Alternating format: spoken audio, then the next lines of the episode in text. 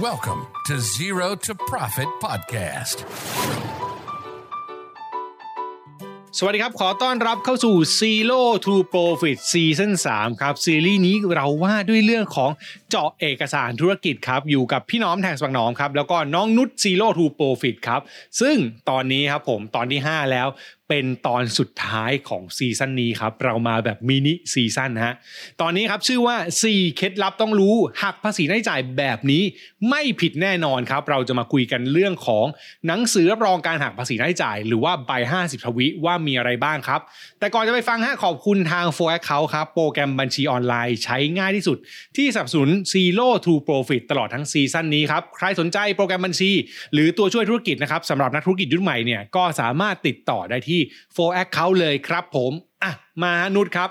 หนังสือรับรองการหักภาษีรายจ่ายคืออะไรฮะเริ่มต้นกันแบบนี้เลย ค่ะพี่หนอมคือแน่นอนเนาะว่า เวลาเราทำธุรกิจอะมันก็ต้องมีการแบบ จ่ายเงินเป็นธรรมดาซื้อของเป็นธรรมดาเนาะหรือว่าแบบมีค่าใช้จ่ายต่างๆ เกิดขึ้นมากมายค่ะ แล้วก็มันก็จะมีเอกสารที่เรียกว่าหนังสือรับรองการหักหน้าที่จ่ายหรือว่า 50 ทวิเกิดขึ้นมานะคะสำหรับการจ่ายเงินในบางครั้งนะคะ คนที่จ่ายเงินเนี่ยมีหน้าที่ที่จะต้องหัก หน้าที่จ่ายเงินบางส่วนค่ะสำหรับผู้รับเงินเนาะแล้วก็นำส่งให้กับกรมสรรพากรนะคะตามที่กฎหมายกำหนดนะคะ แล้วเราก็จะใช้หนังสือรับรองการหักหน้าที่จ่ายหรือว่า 50 ทวิเนี่ยเป็นหนังสือยืนยันนะคะ ยกตัวอย่างง่ายๆนะถ้าสมมติว่าแบบนุชจ่ายเงินให้ฟรีแลนซ์หรือว่าบริษัทที่แบบมาบริการเนาะเขาก็อาจจะแบบเหมือนงงๆ ว่า เอ้ยทำไมค่าบริการ 100 บาท แล้วนุชหักไป 3 บาท จ่ายเขาแค่ 97 บาท ถ้าไม่มีเอกสารมายืนยันนะคะ ซึ่งหนังสือรับรองการหักหน้าที่จ่ายเนี่ยมันก็จะแบบเป็นใบที่มันยืนยันค่ะว่า เรามีการหักหน้าที่จ่ายเวลาจ่ายเงินจริง ๆนะคะ เขาจะได้มั่นใจว่าตอนปลายปีเนี่ยเวลาที่เขา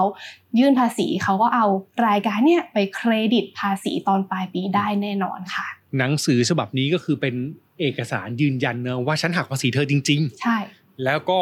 ส่งสรรพากรจริง ๆ นะ ไม่งั้นใช่ฉันให้เธอไม่ได้ อันนี้ต้องแบบพูดแบบง่ายๆ แล้วก็เป็นหน้าที่ของผู้จ่ายเงินอืมคนจ่ายเงินถามวันนี้ต่อเลยนุชพอจ่ายเสร็จแล้ว เฮ้ยอย่างนี้แปลว่าทุกครั้งหรือเปล่าครับ ที่จ่ายต้องหักภาษีไว้เลย มันยากมากเลยนะครับมต้องจ่ายทุกครั้งหักทุกครั้งไหมจริง ๆ แล้วอะเอ่อตอนแรกเกรินไปแล้วว่า จ่ายเป็นแบบบางอืมครั้งเราต้องบางครั้งหักเออใช่นะที่จ่าย เอ๊ะแล้วหลายคนอืมก็สงสัยว่า เอ้ยเราจะจำยังไงอ่าวิธีจำใช่ใช่อ่าง่าย ๆ ของนุชเองนะคือนุชจะจำว่าอืมแม่งถ้าซื้อของเนี่ยไม่ต้องหักอ่าส่วนใหญ่ถ้าซื้อของไม่ต้องหักอ่าแต่ถ้าเกิดว่าเป็นแบบ ที่เหลือเนี่ยมันก็ซื้อบริการอะไรพวกเนี้ยส่วนใหญ่เราก็จะหักหน้าที่จ่ายอืมเช่น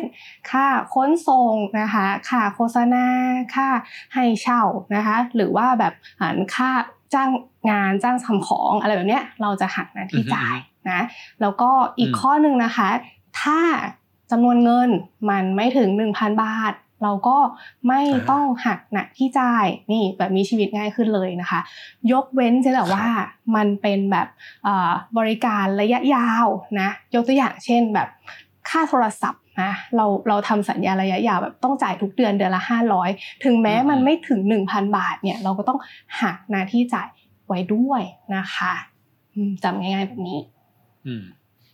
จำไม่ง่ายว่าถ้าไม่ถ้าไม่ได้ซื้อใช่ป่ะอืมเมื่อกี้บอกเลยนะถ้าไม่ใช่ถ้าซื้อไม่ต้องขอโทษทีใช่ซื้อซื้อขายไม่ต้อง เอาจริงๆลองคิดง่ายๆ พี่ว่าเราจำแค่ว่ามันเป็นเกี่ยวกับพวกบริการเซอร์วิสเป็นส่วนใหญ่ใช่โดยใช่โดยทั่วไปน่าจะเป็นกลุ่มนั้น เพราะว่าในการซื้อของเนี่ยถ้าพูดกันง่าย ๆ คือ ถ้าซื้อของก็ต้องหักทุกครั้งเนี่ยตายนะ ใช่ ไม่ต้องซื้อกันแล้วถูกไหมใช่ พังเลย เอออะไรเงี้ยคือมันน่าจะเป็นเกี่ยวกับเซอร์วิสบริการอันนี้คือวิธีการจำง่ายๆเนอะในในกฎหมายมันอาจจะมีรายละเอียดมากกว่านี้นะครับแต่ถ้าสำหรับเจ้าของธุรกิจจำง่ายๆแบบนี้ แล้วก็เมื่อกี้มันมีอีกนิดหนึ่งที่นุชบอกคือไม่ถึงพันอืมไม่ต้องอืมหักไม่ถึงพันไม่ต้องหักท่องไว้ แต่ว่าถ้าเป็นสัญญาระยะยาวแปลว่า มันจ่ายเกินพันนะ แต่ว่ามันทยอยจ่ายถูกปะใช่ถูกฉะนั้นต้องมันเลยต้องหักอืมใช้คำนี้แล้วกันนะฮะจะได้เห็นภาพมากขึ้น คนรับเงินเองนุชอืมต้องรู้ไหมคือแบบ หรือว่าอันนี้มันเป็นหน้าที่คนจ่ายนี่ คนรับเงินก็อะจะทำอะไรฉันก็ทำไปเถอะอะไรเงี้ยเอ้ยต้องรู้ไหมจริง ๆ ในฝั่งคนรับเงินนี่สำคัญเลยอืนะมพี่หนอมคือว่าหนึ่งเราต้องรู้ก่อนเออว่ารายได้ของเราเป็นประเภทไหน เป็นรายได้ที่จะต้องถูกหักหน้าที่จ่ายหรือเปล่านะ ถ้าสมมติว่าต้องถูกหักหน้าที่จ่าย ยอมให้เขาหักนะคะ แล้วก็ขอใบรับรองการหักหน้าที่จ่ายมาด้วยนะเป็นหลักฐานว่าเราจะเอาไปเครดิตภาษีตอนปลายปีได้ด้วยนั่นเองนะคะอ่า ฝั่งคนรับต้องรู้เนาะว่าที่เขาจ่ายเราต้องหักไหมใช่ถ้าเขาหักเราหักเท่าไหร่ ขอหนังสือรับรองนะเพราะเขาต้องให้เราใช่แล้วก็เอาไปยื่นภาษีให้ถูกต้องใช่อันนี้คือฝั่งคนรับต้องรู้ ไม่ใช่แบบจะทำอะไรฉันก็ทำไปเถอะ แล้วก็ปล่อยให้มันเป็นเรื่องของบุญเวรบุญเออกรรมอะไรไปเรื่อย แล้วก็ไม่สุดท้ายไม่มีเอกสารรับรองนี่คือซวยเราเหมือนกันนะดังนั้นหนังสือรับรองหักรายจ่ายสำคัญนะครับ จริงๆเป็นใช่ฝั่งของผู้รับต้องทวงด้วยใช่นะครับถูกต้องกลับมาฝั่งผู้จ่ายฮะเมื่อกี้นุชบอกว่าในฝั่งผู้จ่ายอะบริการอะมันแบบ มันก็เยอะอะเอาจริงฮะเมื่อกี้พูดมาตั้งหลายตัวนี่จำไม่ได้เลย มีวิธีจำที่แบบโคตรง่ายไหมแบบจำได้เลยอะไรเงี้ยเหมือนท่องสูตรคูณไหมหรือต้องทำยังไงอะเฮ้ยเออเอาจริงนะถ้าเป็นนุชนะอืมนุชอะจะจำอะไรอือฮึที่แบบเกี่ยวกับตัวเอง ถ้าแม่งไม่เกี่ยวกับเราอะไม่ต้องไปจำนะคะ ไม่ต้องแบบอ่าไปใช้พื้นที่สมองในการจำฉะนั้นเราก็เลยโอเคต้องรู้อืมก่อนค่ะว่า เฮ้ย ธุรกิจเราเนี่ยเป็นธุรกิจแบบ จ่ายค่าอะไรบ้างอ่าพอเรารู้ว่าเราจ่ายค่าอะไรบ้างแล้วปุ๊บเนี่ยก็ไปดูค่ะว่าเลทอัตราที่เราต้องหักหน้าที่จ่ายเนี่ยเป็นเท่าไหรนะคะ แล้วเราก็จำแค่นั้นนะยกตัวอย่างเช่น ถ้าสมมติว่าเราต้องจ่ายค่าขนส่ง มันก็หักหน้าที่จ่าย1%นะถ้าเราต้องจ่ายค่าโฆษณา หักหน้าที่จ่าย2%นต์นะ ค่าจ้าง ค่าบริการหัก3%นต์นะ ค่าเช่า5%นต์นะ1 2 3 5อะจำแค่นี้นะคะสำหรับค่าใช้จ่ายที่เกิดขึ้นบ่อยๆ ในธุรกิจนะคะ Flow Account โปรแกรมบัญชีออนไลน์ ใช้งานง่ายที่สุดสำหรับนักธุรกิจยุคใหม่ ใช้ได้ทั้งบนเว็บไซต์และในมือถือ ดาวน์โหลดฟรี ทั้งระบบ iOS และ Android หรือทดลองใช้งานฟรี 30 วันได้ที่ flowaccount.com ครับ คือมันมีสูตรหนึ่งของนักบัญชีที่ชอบพูดกันคือ ถ้าไม่รู้อะไรหักสามไว้ก่อน เพราะส่วนใหญ่เป็นบริการหมดอืมอันนี้คือแต่ไม่ได้แนะนำให้ใช้นะครับ แต่ว่าอันเนี้ยคือถ้ารู้ว่ามันต้องหักเป็นเกี่ยวกับ service เนี่ยส่วนใหญ่มักจะหักอันที่สามเป็นเป็น magic number Magic number ที่ใช้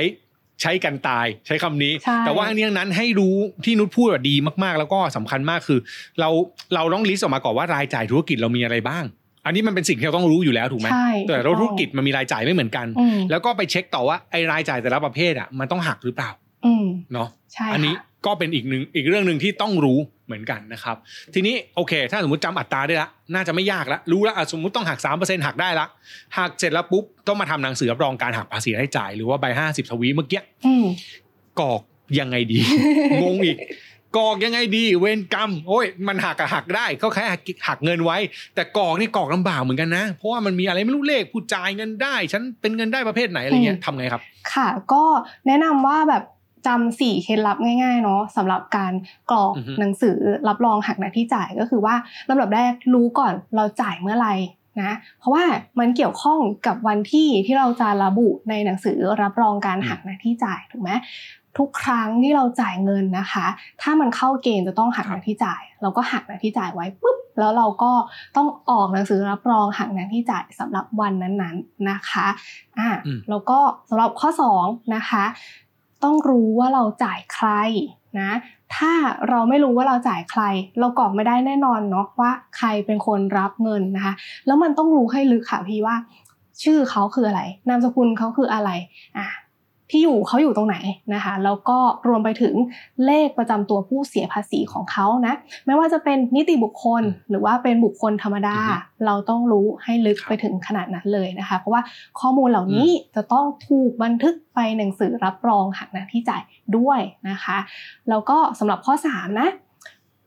ข้อ 3 เราต้องรู้ว่าเฮ้ยเราจ่ายค่าอะไรนะเราจะได้เลือกประเภทการจ่ายให้ถูกต้องใช่ไหมคะแล้วก็รู้อัตราการหักหน้าที่จ่ายนะคะ แล้วก็อืมอ่าข้อสุดท้ายข้อ 4 อันนี้อ่าจำไว้เป็นเคล็ดลับเลยนะคะ การออกหนังสือรับรองหักหน้าที่จ่ายเนี่ยเราต้องออกให้คนรับเงิน 2 ฉบับนะ ฉบับแรกครับเอาไว้ทำอะไร ฉบับแรกก็คือให้คนรับเงินเนี่ยเก็บไว้กับตัวนะคะ เป็นหลักฐานกับตัวเองนะคะ แล้วก็ฉบับที่สองนะคะ ก็ไว้สำหรับเขาส่งให้กับสัมภากรในกรณีที่แบบโดนตรวจหรือว่าโดนร้องขออะไรประมาณนี้นะคะ ก็จะเป็น4เคล็ดลับง่ายๆสำหรับการออกหนังสือรับรองหักหน้าที่จ่ายค่ะ แต่ว่าสำหรับคนที่แบบกังวลมากๆนะว่าเฮ้ยเรา จะออกหนังสือรับรองหักหน้าที่จ่ายตรงวันไหมถูกไหมอะไรเงี้ย มันก็จะมีโปรแกรมบัญชี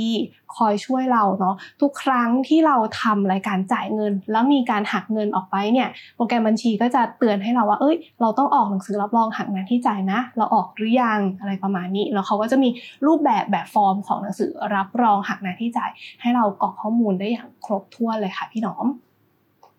อืมคือพูดง่ายคือถ้าจำไอ้สี่ข้อเมื่อกี้อืมที่ที่บอกอะอ๋อวันที่เท่าไหร่คนที่รับเงินเป็นใครนะต้องกรอกรายละเอียดให้ครบเป็นค่าอะไรเป็นอะไรแบบไหนรวมถึงเรื่องของชุดที่ต้องออก อันเนี้ยจริงๆ ถ้าเกิดจำได้ก็ทำได้แหละ แต่ว่าถ้าเกิดใช้โปรแกรมบัญชี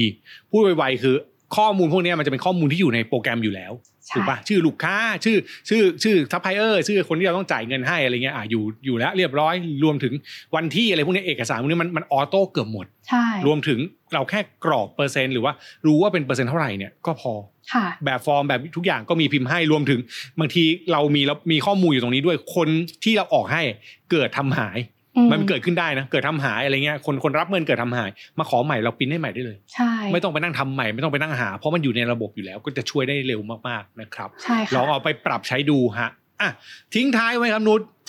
สรุปสั้นๆนะ หนังสือรับรองการหักภาษีให้จ่ายอะมีเคล็ดลับแล้วก็ต้องเข้าใจอะไรบ้างครับ ค่ะ หนังสือรับรองการหักหน้าที่จ่ายนะคะอืมสำหรับทุกธุรกิจหนูว่ามันเป็นสิ่งที่สำคัญเนาะไม่ว่าจะเป็น คนจ่ายเงินหรือว่าคนรับเงินนะคะ ในส่วนของคนรับเงินเองเนี่ยเวลาที่เรามีรายได้ เราก็อาอาจจะโดนถูกหักหน้าที่จ่าย เราก็ต้องเก็บเอกสารตรงนี้ให้ครบถ้วนนะคะ และในส่วนของคนจ่ายเงินนะคะ ผู้มีหน้าที่ออกหนังสือรับรองหักหน้าที่จ่ายดูสี่ข้อง่าย ๆค่ะ ว่าเราเนี่ยออกหนังสือรับรองวันไหน ออกให้ใครจำนวนเงินเท่าไหร่แล้วก็เราต้องออกกี่ชุดนะคะ อันนี้เป็นเคล็ดลับง่าย ๆสำหรับคนที่แบบเหมือนจ่ายเงินนะคะ แล้วก็แน่นอนค่ะว่าถ้าธุรกิจไหนเนี่ยมีรายจ่ายเยอะๆนะคะนุชแนะนำว่าให้ลองศึกษาเรื่องหนังสือรับรองหักหน้าที่จ่ายดีๆ เพราะว่าเราจะได้ไม่พลาดนะคะ ทุกครั้งที่จ่ายเงินเราจะได้ทำถูกต้องนะคะ ครับผมอันนี้เป็นเน้นๆฝั่งผู้จ่ายเนาะส่วนฝั่งผู้รับเนี่ยแน่นอนนะครับได้รับมาก็อย่าลืมเอาไปยื่นภาษีเก็บไว้เป็นหลักฐานให้ถูกต้องแล้วกัน แต่ผู้จ่ายเนี่ยมันมีรายละเอียดดีเทลที่ควรต้องรู้แล้วก็ทำจะได้ไม่พลาดอย่างที่น้องนุชสรุปไปเลยนะครับ นี่คือ Zero to Profit ซีซั่น3ครับตอนสุดท้ายของเราฮะเคล็ดลับต้องรู้การหักภาษีหน้าที่จ่ายนะครับก็หวังว่าจะได้รับประโยชน์นะทั้งตลอดทั้งซีซั่นนะครับใครที่มาฟังตอนนี้เป็นตอนแรกอย่าลืมไปฟังย้อนหลังตอนอื่นๆด้วยเพราะว่าซีซั่นเนี้ยเราตั้งใจทำเรื่องของเอกสารธุรกิจทั้งหมดที่ต้องรู้ไว้ 5 ตอนเนี่ยตอนละประมาณสัก 10 นาทีนิดๆฟังประมาณชั่วโมงหนึ่งเนี่ยน่าจะจบแล้วก็เห็นภาพรวมมากขึ้นนะครับ ส่วนถ้าใครมีคำถามหรืออะไรมีอะไรเพิ่มเติมนะครับ ก็สามารถคอมเมนต์บอกกับเราไว้ได้นะครับแหมมาทิ้งท้ายตอนท้าย season นะครับจะได้แบบเฮ้ยใครอยากรู้อะไรเพิ่มเติมบอกเราไว้ เพราะว่าเดี๋ยวเราจะกลับมานุชอ่าไม่รู้จะกลับมาเมื่อไหร่เอาเป็นว่าหลังจากเนี้ยเดี๋ยวกลับมาอีกกับ season 4ครับ season 4ก็จะว่าด้วยเรื่องอื่นๆละ เราผ่านมา3 season แล้วไม่ว่าจะเป็นเรื่องของการเริ่มต้นธุรกิจการจัดการเรื่องข้อมูลต่างๆ การทำเอกสาร เดี๋ยวมาดูกันต่อว่า season ต่อไปจะทำอะไรบ้างนะครับผมเอาละฮะวันนี้เราสองคนลาไปก่อนและขอบคุณทุกคนที่ติดตามครับ สวัสดีครับ สวัสดีค่ะ